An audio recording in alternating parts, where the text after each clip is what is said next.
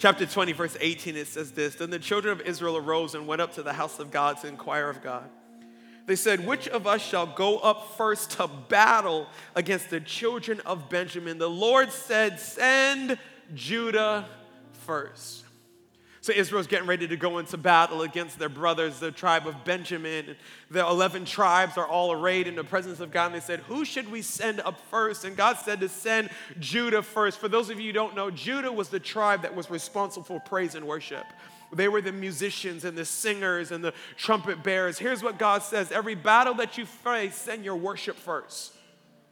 Oh, if only we could catch the revelation that my worship is a weapon that my worship isn't just the opening part to get me warmed up for the message. It's not just there to get me in a good mood, but He inhabits the praises of His people. I wish I had some people that understand that when my hands are lifted, when my mouth is turned towards heaven, when I'm declaring how great God is, that heaven is releasing angels on my behalf, that my worship is my weapon. I can win more battles with my praise than I can win with my words.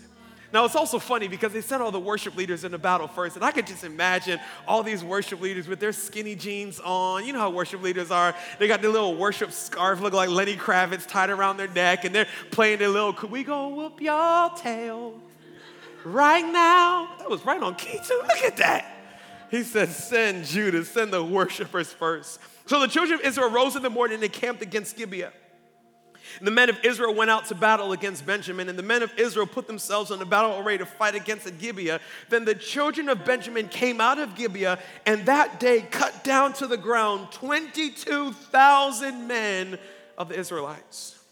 So Israel asked God, Should we go to war? God says, Yes, go to war. They went out and they lost. They didn't just lose, they lost 22,000 of their men. And the people, that is, the men of Israel, encouraged themselves and again formed the battle line at the place where they had put themselves in array the first day. Then the children of Israel went up and wept before the Lord until evening, asked counsel the Lord, saying, Shall I again draw near for battle against the children of my brother? Remember, this was a civil war against their own family members. Against my brother Benjamin, the Lord said, Go up against him. So the children of Israel approached the children of Benjamin on the second day. And Benjamin went out against them from Gibeah on the second day and cut down to the ground 18,000 more of the children of Israel. All these drew their sword. So in two days, Israel lost over 40,000 men. So all of Israel, that is, all the people went up and came to the house of God and they wept. They sat there before the Lord and they fasted that day until evening. They offered burnt offerings and peace offerings before the Lord. So the children of Israel inquired of the Lord, God, what's going on? You said to go, but we're losing. The ark of the covenant of God was there in those days, and Phinehas, the son of Eleazar, the son of Aaron, stood before it in those days, saying, Shall I yet again go out to battle against the children of my brother Benjamin, or shall I cease? Today's message is for that person who's asking that question Should I believe God again or should I give up?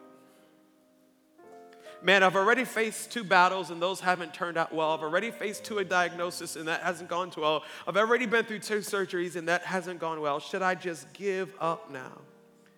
The Lord said, Go up, for tomorrow I will deliver them into your hand. Then Israel set men in ambush all around Gibeah. The children of Israel went up against the children of Benjamin on the third day. Somebody say, third day. Come on, somebody say, third day. You don't even have to be a good preacher to know that the third day is a good day. You don't even have to know a lot of Bible to know that Jesus rose on the third day. Come on, encourage yourself. Just tell yourself, if I could just make it to the third day, the first day didn't look too good because that's when he was hanging on the cross. The second day was hopeless because that's when the tomb was closed up. But if I could just make it to the third day, and put themselves in battle array against Gibeah at as other times. In 35, the Lord defeated Benjamin on that day before Israel, and the children of Israel destroyed that day 25,100 Benjamites. All these drew the sword. Father God, give us strength to make it to the third day. Father God, I pray over every single person in the sound of my voice, even before I preach this message, God, that you would encourage, God, those that are losing courage, that you would give hope to the hopeless, that you would put a fight back in us, not to tap out in the first round or the second round, but to stand still, and we will see the victory of the Lord in every single area of our life. God, we're grateful, we're thankful. In the matchless name of Jesus, we pray. Amen and amen and amen. Somebody shout third day. We are uh, in, in, week four of a collection of sermons called Fight or Flight, Fight or Flight. And the heart or the mindset behind this series is quite simple. I want to turn you into a fighter. I just want to turn you into the type of person that you're not rocking back in the La-Z-Boy of life, waiting for life to happen to you, but you are going to happen to life. So, we talked about last week what life has a way of just knocking you around, beating the stuffing out of you, and also taking the faith out of you. Where you just kind of find yourself in a position where, like, man, if I just live to see 2021, if my business can just make it, if my marriage can just make it, if my hope can just make it, or whatever it may be, if I can just survive, you may be tired of me saying it, but I'm not tired of saying it. Jesus did not die on the cross for survivors. He did not die for you to just make it. He said, I came that you can have life and life more abundantly. Come on, Baltimore. He died that you would be the head and not the tail, above and not beneath. He didn't want life to be on top of you, He wanted you to be on top of life. But one of the things I've discovered is anything worth having is going to have to be fought for. There's just not many things that are worth having in life that doesn't require just a little bit of tenacity, just a little bit of gumption, just a little bit of I'm going to fight for what I believe in. I'm a not a huge boxing fan. I love boxing. I, I watch UFC or what, for whatever it may be, but, but I'm also kind of cheap. So, so I, I don't really pay for the pay per view fights. I'll, I'll wait for somebody to repost it or, or to let the news come out the next day or whatever it may be. But something about paying $100 or $150 for a fight, I'm just like, I've actually done one pay per view in my life. It, it was Mayweather against Alvarez. And if you remember that fight, it was the boringest fight. It was a decision in the end. Mayweather danced the whole time, said, I'm too pretty to get touched. Well, touch somebody because I paid $150 to see this. So I'm going to need for something to happen, but I just, I just don't really pay for pay per view fights. The other problem is pay per view fights work, happen on Saturday nights, and, and I work Sundays. So I gotta go to bed. And anybody who's watched a fight, you know, if you're a fighter, no offense, but but they have, you know, the undercard, the fights that nobody's really excited to see. And then the one you paid for, it doesn't happen till like 11, 12 o'clock at night. At that point, you're like, just knock them out already. I've discovered though that when you've invested in a fight, when you've paid money to see it or whatever it may be, especially pay per view, they don't want a first round knockout. They don't want a quick fight. They know they're going to have a whole bunch of angry customers if it's a quick fight. They want that thing to go into the late rounds. Now, oftentimes, the, the challenger, the amateur, the person that's challenging the champion, they want a quick fight. You'll, you'll see in the first rounds, they'll come out swinging, they'll come out aggressive because they're like, I have a better chance of winning if I can just catch this fighter slipping, if I can catch him in the jaw or whatever it may be. If I could end it early, I'm doing well. But if you study fighting a little bit, you'll realize the, the experienced boxer, the veteran boxers, they're not really trying to get a quick fight.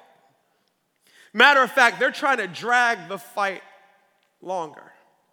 They, they, they call it dragging their opponent into deep waters. It's almost the imagery of an alligator who, who I'm not gonna fight you on the shore. An alligator will take their prey and they'll drag them out in the lake where they'll drown. Because they said, if I could take you out into deep waters, the environment will finish you off. I don't even have to do it myself. And those veteran fighters, they know the deeper rounds it gets, the worse your stamina is. The more exhausted you'll be, and the more exhausted you are, the more likely you are to make a mistake. I have a question What happens when a fight goes longer than you thought? What happened when you were planning on a first round knockout and here you are three years later still battling the same illness? Huh?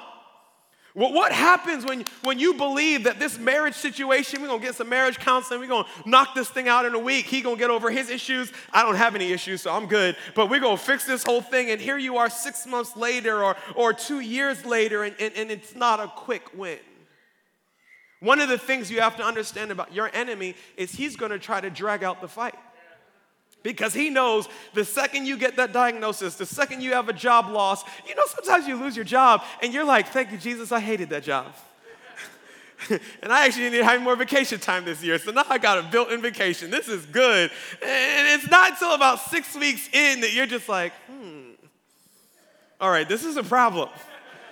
The enemy knows, like in the beginning of that fight, man, man, you have a loved one that's sick or whatever it may be. You're fasting, you're praying, you're bombarding heaven, you're calling your prayer warriors, you're ready to go. But what happens is after 21 days of prayer and fasting, the battle's just begun. It's not even close to over. In, this passage that we read, the children of Israel, they're in a civil war. You know the history of Israel, that there were 12 brothers that God turned into a nation of 12 different tribes. The youngest brother, the youngest tribe was the tribe of Benjamin, and they had turned their back on God and had committed an outrageous atrocity, actually abused a woman to the place where she died.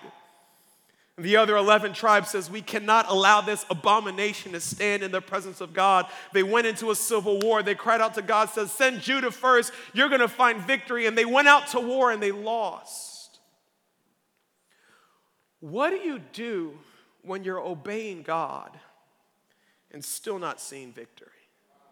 Here's the thing if you're living a wretched life, you expect drama. I mean, we in church, we can be honest, you know what I mean? You, you know you were petty for that. You, you know you were wrong for that. You know that was a God. You know you lied or whatever it may be. So whenever the funk hits the fan, you're kind of just like, you know, it is what it is. I thought I was going to get away this time. Maybe I'm not. You expect it. But it's a different story when you're honoring God. It's one thing when you're doing your own thing and you lose your job. It's a completely different story when you're tithing. When you're not just tithing, but you're generous on every occasion, not just giving to the church, but you're being a blessing to people around you, and you still find yourself in a financial hardship. It's one thing if you're just living like whatever, it's a completely different thing if you're eating right, you're exercising, you're honoring God, and you still get sick. What do I do when I have the favor of God and I still lose? Not just one day, not just two days but 40,000 lives lost obeying God. What do you do when the fight goes into the late rounds?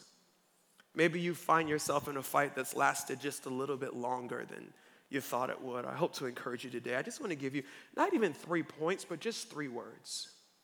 Just three words that I believe is going to help you see the battle that you're in or the battle that you're going into to the late rounds. Baltimore, you're with me. The first word is this if you're going to make it to the end of this fight, you're going to have to learn how to rest. You're going to have to learn how to rest. You, don't even have to be a boxing fan, but you know how it works. if it's UFC, they may have three five round, uh, five, uh, five minute rounds.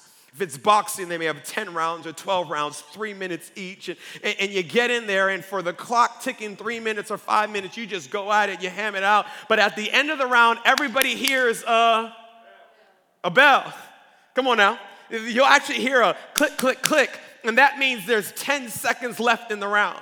And that three clicks, it tells the fighter, if you could just live for these next 10 seconds, just run around for your life, do whatever you have to do. But if you can live for the next 10 seconds, there's gonna be a bell, and at that bell, you get to go to your corner and rest. Could you imagine you're watching a fight, and the bell rings, ding, ding, ding, and the ref is like, go to your corners. And one of the fighters says, no, let's keep going. I don't wanna rest, I don't need a rest, let me at him. And that boxer's like, well, you can stay there. I'm gonna go rest. And one boxer goes in his corner and he's getting iced up and he's drinking water and he's getting strategy. And the other boxer's in the ring. He's like, no, no, I don't need a rest. I don't need a rest. Let me go. If you're watching the fight, you would say, that guy's a fool. Or that girl's about to get knocked out. Like they're missing an opportunity to revitalize their energy so that they can go at it in another round. But for some of us, you've been in a fight for the last 12 months and you haven't taken one rest.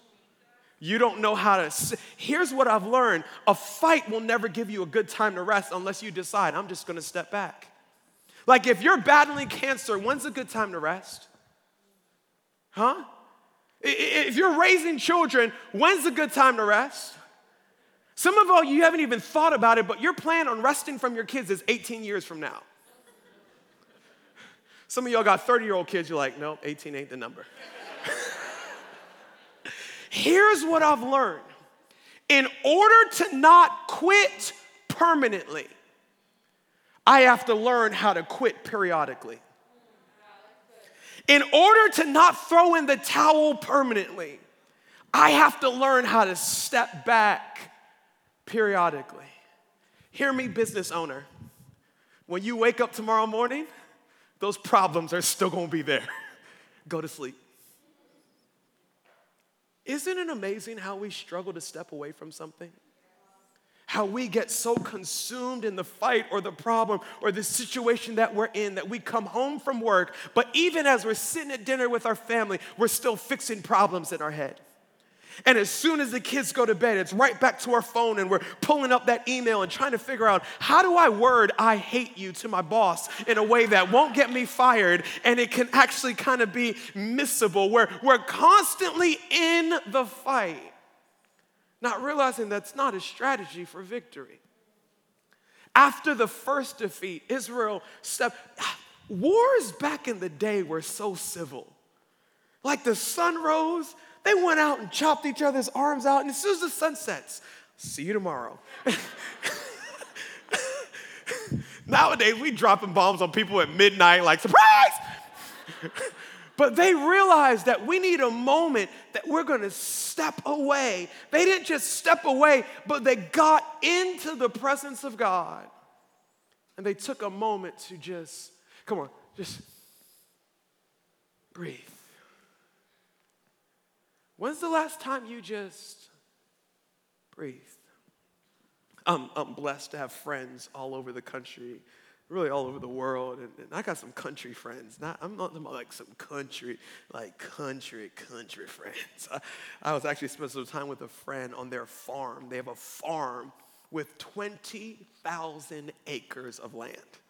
Y'all, 20,000 acres that's a farm farm. That ain't these, no offense, that ain't these little Howard County, you know, made some grapes or, or got a little strawberries or some corn or what. That's like a whole doggone state. We're out on their farm. You know it's like a Howard County farm if you can see the whole thing on the ATV. they said, hey, let's go to the property. We jumped in a pickup truck. the ATV don't got enough gas. We need a truck to drive this whole thing. And, and we're driving these 20, and I mean, it is just beautiful. They turned me into a country boy. I was looking at the dirt. I was like, that is some beautiful dirt. Look at that dirt. It, I had never, I mean, it wasn't brown dirt, it was black dirt. Not like this red clay we got in Maryland. I'm like, that is just amazing. But I noticed something. Out of the 20 acres, they were only farming 10 of it. So they had 10 acres of corn and produce and all that other kind of stuff. And then they had 10 acres of just dirt. And you know me, I'm, I'm a little ambitious. I'm, I'm, I'm, like, let's make it happen, let's move. And I see 10 acres of corn, I see 10 acres of money.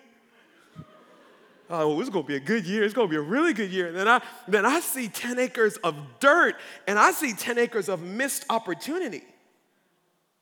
And I'm like, why didn't you farm all 20,000 acres? Like you're missing out on money. I mean, I'm not trying to be your advisor. I'm just saying the prosperity of the Lord is right there in front of you.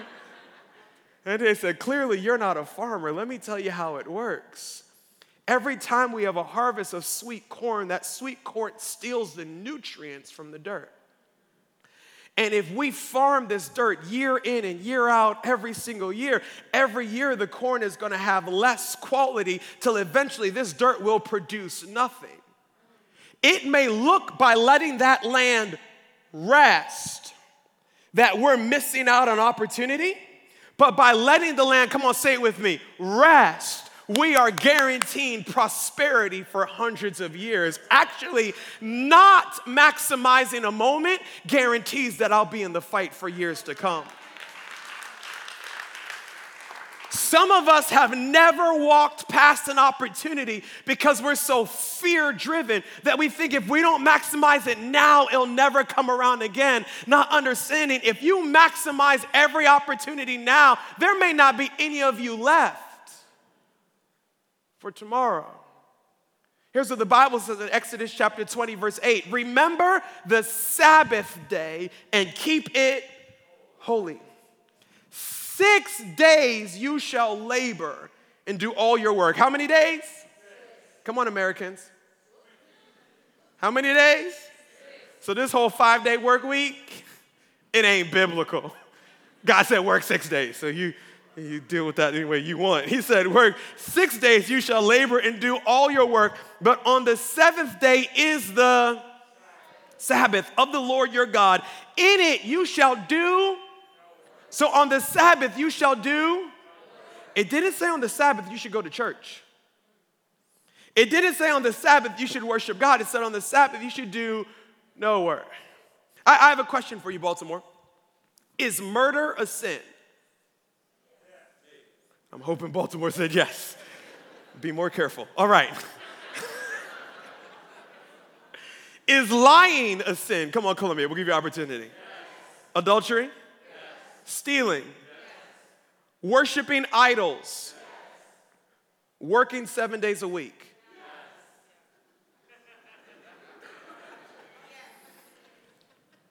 I don't want to answer that one, Pastor. You know what's amazing? You would never follow a pastor that was a murderer. You'd have an issue with a pastor who was a liar, but you're not really concerned if the pastor keeps the Sabbath. But it's in the same top 10 list of everything else that we, for some reason, we've put a hierarchy to the Ten Commandments. Idols, bad. Stealing, bad. Workaholics, ambitious. but here's what God said He said, You need a rest. There needs to be, here's what Sabbath means there means that needs to be one day every seven days where you don't do anything that makes you money. You rest. Here's what we don't understand about ourselves as humans we are limited resources. We're not limitless, we're limited. And those of you who don't work physically, you work with your mind, hear me, you have a limited mind. Your creativity, your problem solving skills are limited. And if you don't rest, you don't have an opportunity, watch the word recreation, to recreate your energy, to recreate your creativity. Some of you business folks that you said you've just hit a ceiling. I used to be innovative and problem solving. I used to know what to do, and, and it's just not coming as quickly to me. Could it be that you've skipped Sabbath and you've drained the farmland of all its nutrients and you're running out? If, if you're not familiar with the Bible, pretty much the entire Old Testament follows the children of Israel. And it's just this cycle of them honoring God, being blessed, them dishonoring God, and going off into captivity. Honor God, be blessed, dishonor God, off into captivity. I mean, it's just the, they were invaded by the Egyptians, by the Babylonians, by the Persians. It's just the whole Old Testament. Well, there's one passage where Daniel comes before God, they're in captivity, and he said, God, you promised 70 years we would be slaves and then we would be free. It's the 70th year, let us go. And I was just wondering, what's so special about 70 years? That's a very specific punishment. Well, as you do your research, you'll find out that God commanded Israel to farm for six years, but on the seventh year, let the land rest. By the way, any wisdom in the world came from God's word. So, watch this. Israel said, No, there's too much money to be made. So we're not going to let the land rest. So for 490 years, they farmed, made money, and ignored God. And God says, Fine, you will either rest voluntarily or involuntarily.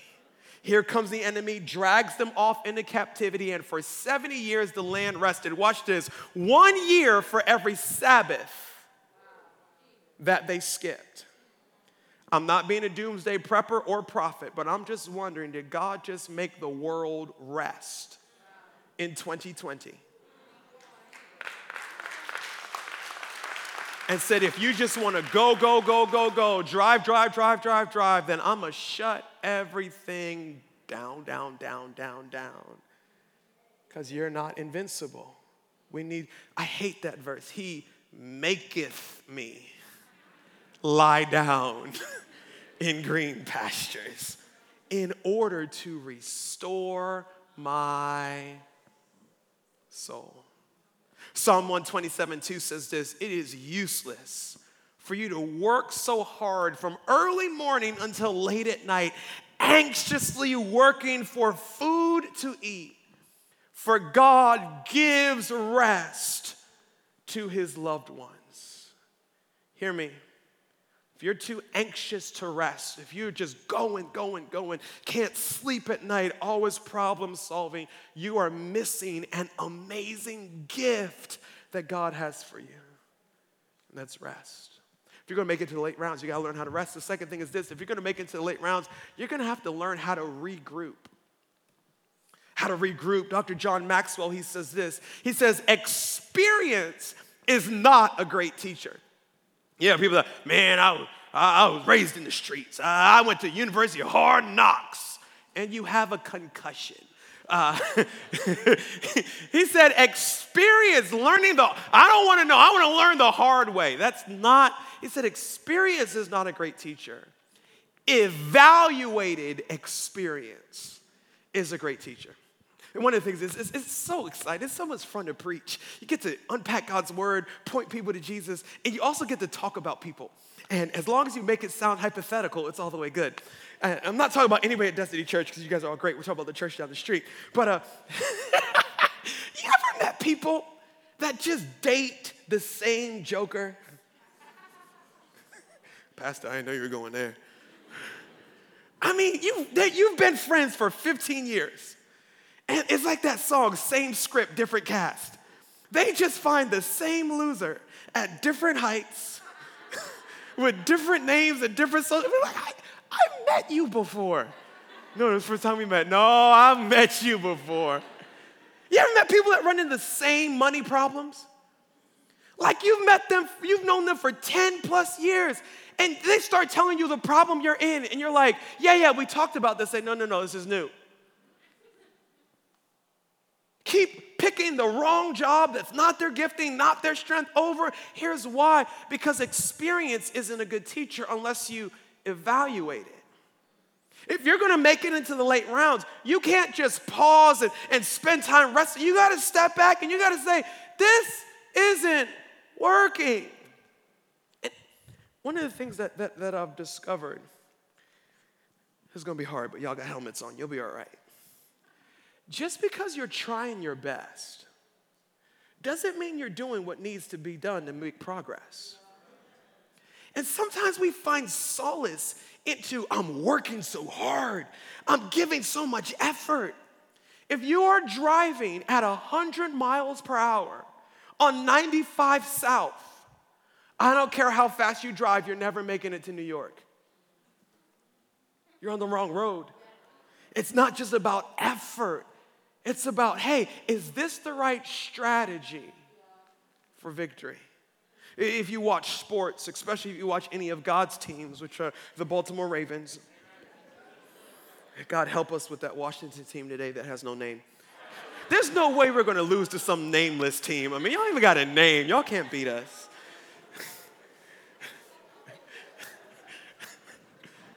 or God's other team, the Los Angeles Lakers the favorite of the Lord.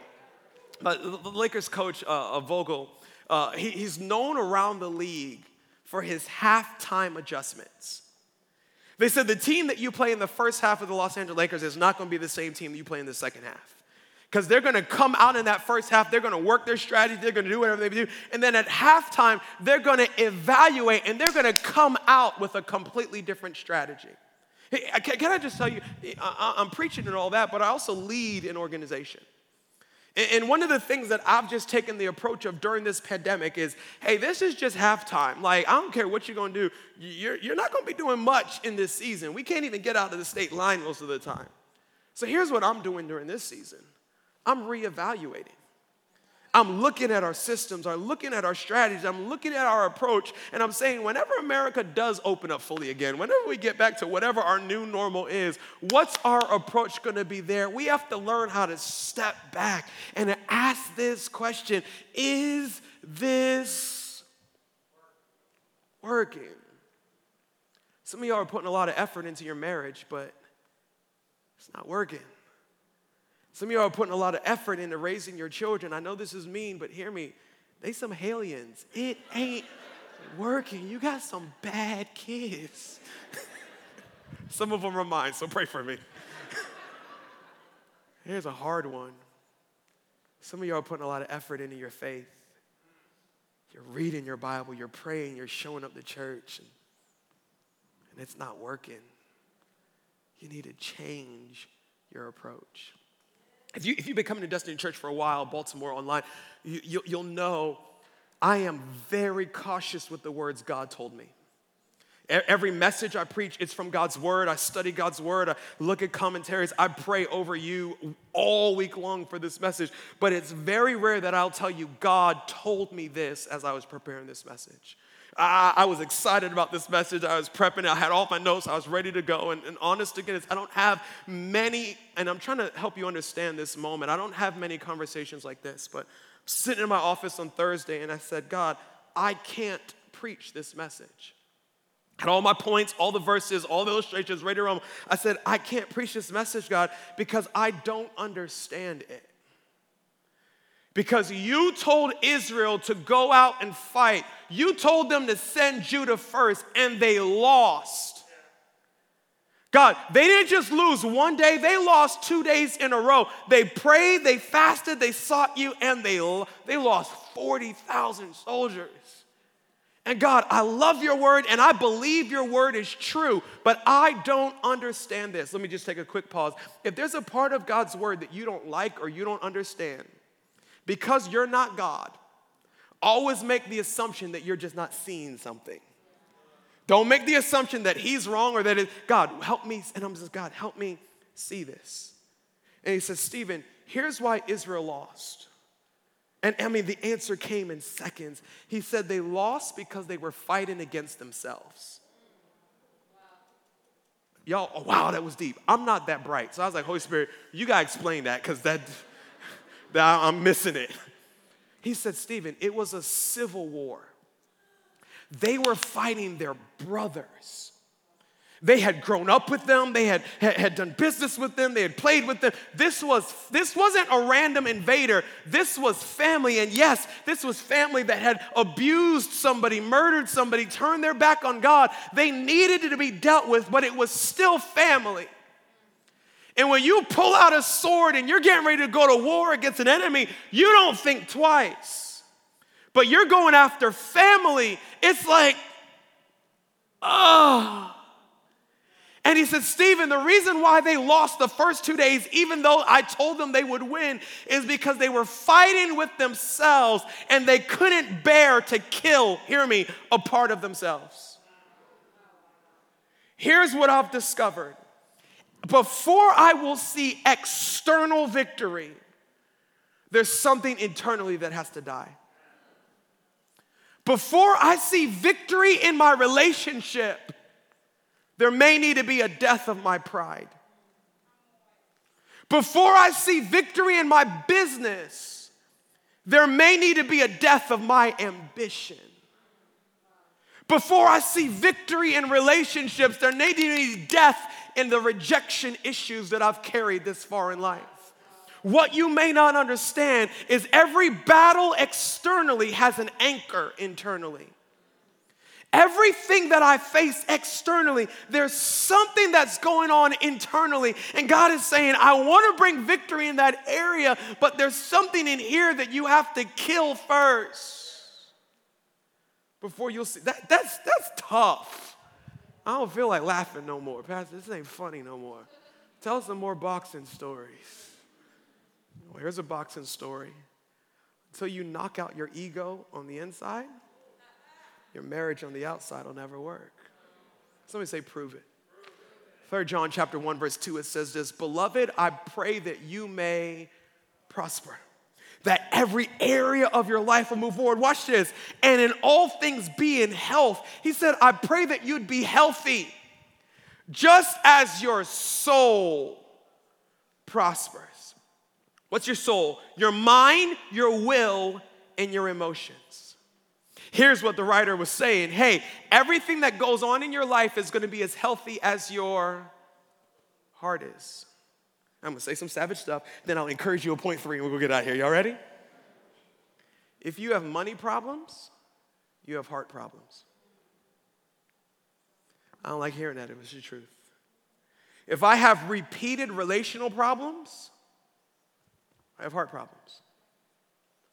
If my career has plateaued, why you gotta go there, Pastor? I just gotta bring it down on the bottom shelf. If my career has plateaued, hear me, my heart has plateaued. Because the Bible says that my life is gonna progress at the pace that my heart is progressing. And it's impossible to have a broken heart and a whole life. Because the Bible says, out of the abundance of the heart flows the issues of. Watch this. Even atheist doctors believe this. You'll study reports and they'll tell you people that have terminal illnesses, their life expectancy and their body's ability to fight that disease is directly connected to that person's will to live. If that person has hope, maybe if they have children or grandchildren to live for, if they have something that they're looking forward to, if they're encouraged on the inside, their body responds. The healing process is accelerated, and they have more likely of a chance of beating that sickness, even if it's terminal. But if they say if that person that has a physical health problem, but they don't have much to live for, they've already lost their hope, life has been beaten out of them, the health their body responds to their mind, their will, and their emotions. Hear me, before I can win outside, I gotta win inside.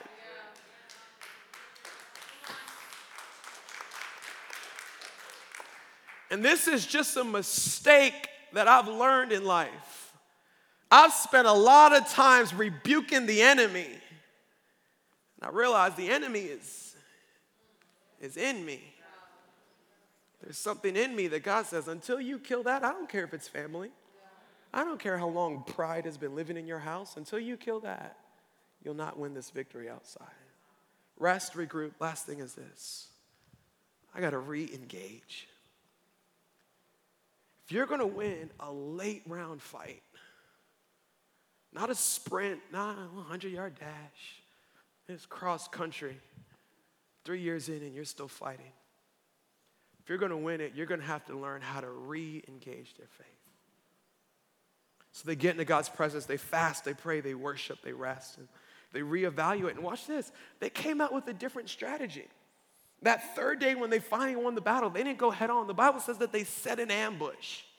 They, they, they changed their approach. They, somebody say, change your approach. Some of y'all, that's, that's the word. You go home right now. Please don't leave, but you could, that's, that's all you needed. God just said, hey, you're doing it wrong. You, you need to change your approach.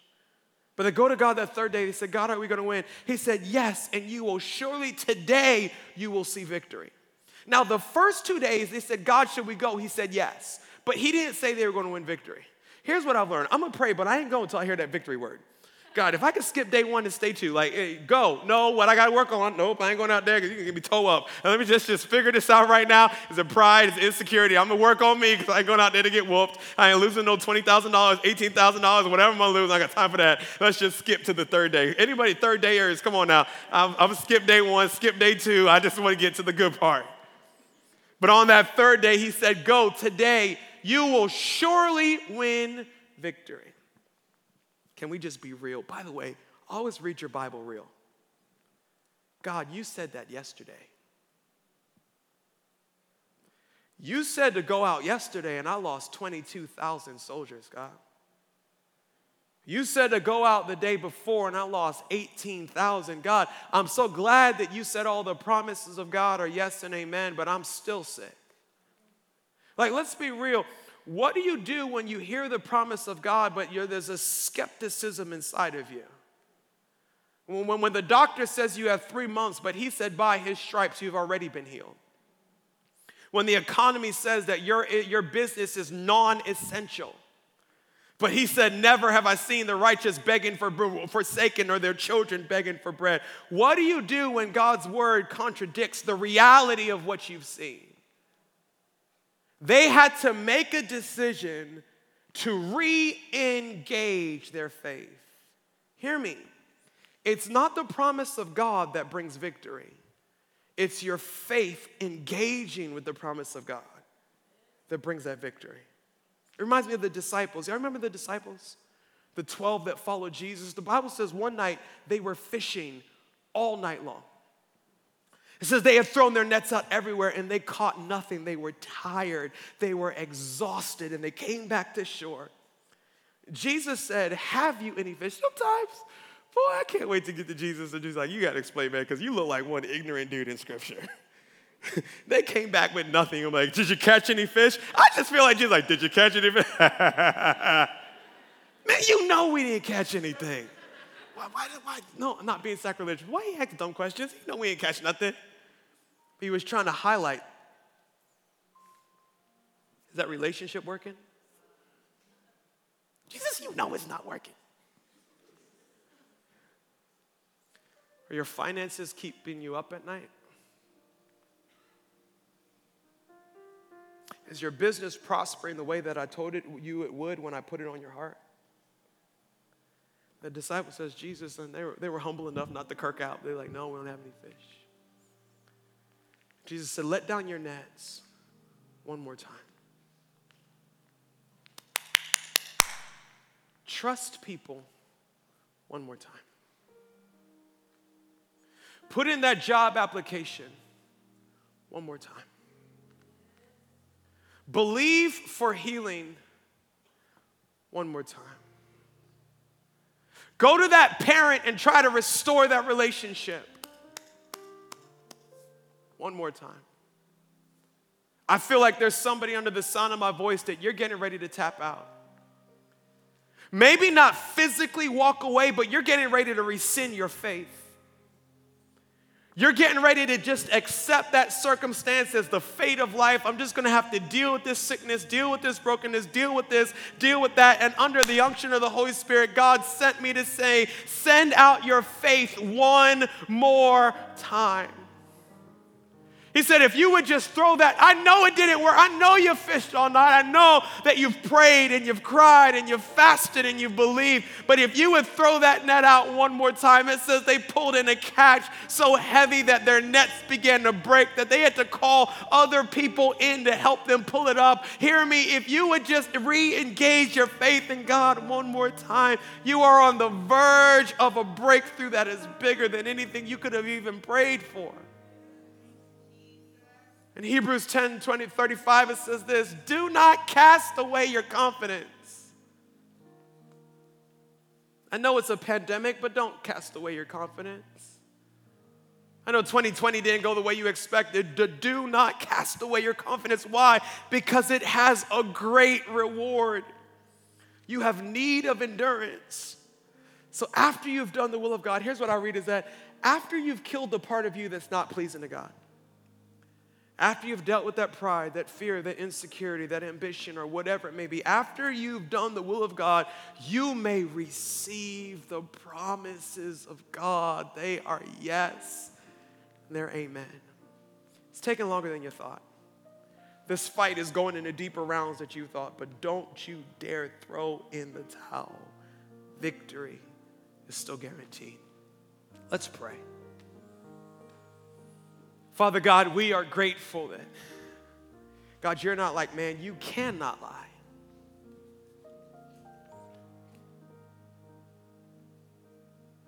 Father God, I pray for hope and courage for every single person in the sound of my voice, God. So many of us, God, are just tired, just pushing, pushing, pushing.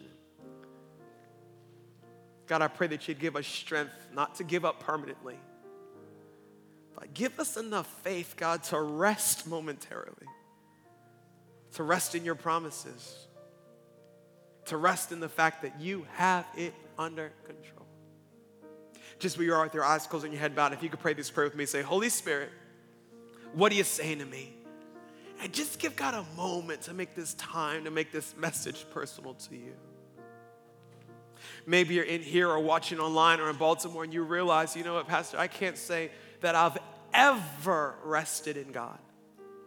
Oh, I've been fighting. I know how to fight, but I've been fighting by myself. I've never asked God to be a part of anything. Man, I'm tired of fighting by myself. I need God in my life. If that's you, listen, that's why we exist as a church. To introduce you to a God that loves you more than you can humanly fathom. You say, I want that God in my life right where you are, in this room, Baltimore online, can you pray this prayer with me? Say, Lord Jesus, thank you. Thank you for not giving up on me. Thank you for being a place of rest. Thank you for dying on the cross so all my sin, all my mistakes can be erased. Today, I surrender. I give you full control of my life. Be my Lord, be my Savior, and use me for your glory. In Jesus' name, amen and amen. Thanks again for tuning into this week's message. If you want to learn more about our church, check us out at www.yourdestiny.church. Meet our leadership team, find a way to connect with our church, and partner with us through giving. You can also connect with us on social media by visiting our Facebook, Twitter, and Instagram pages. Tune in next week for another message from our pastor, Stephen Chandler.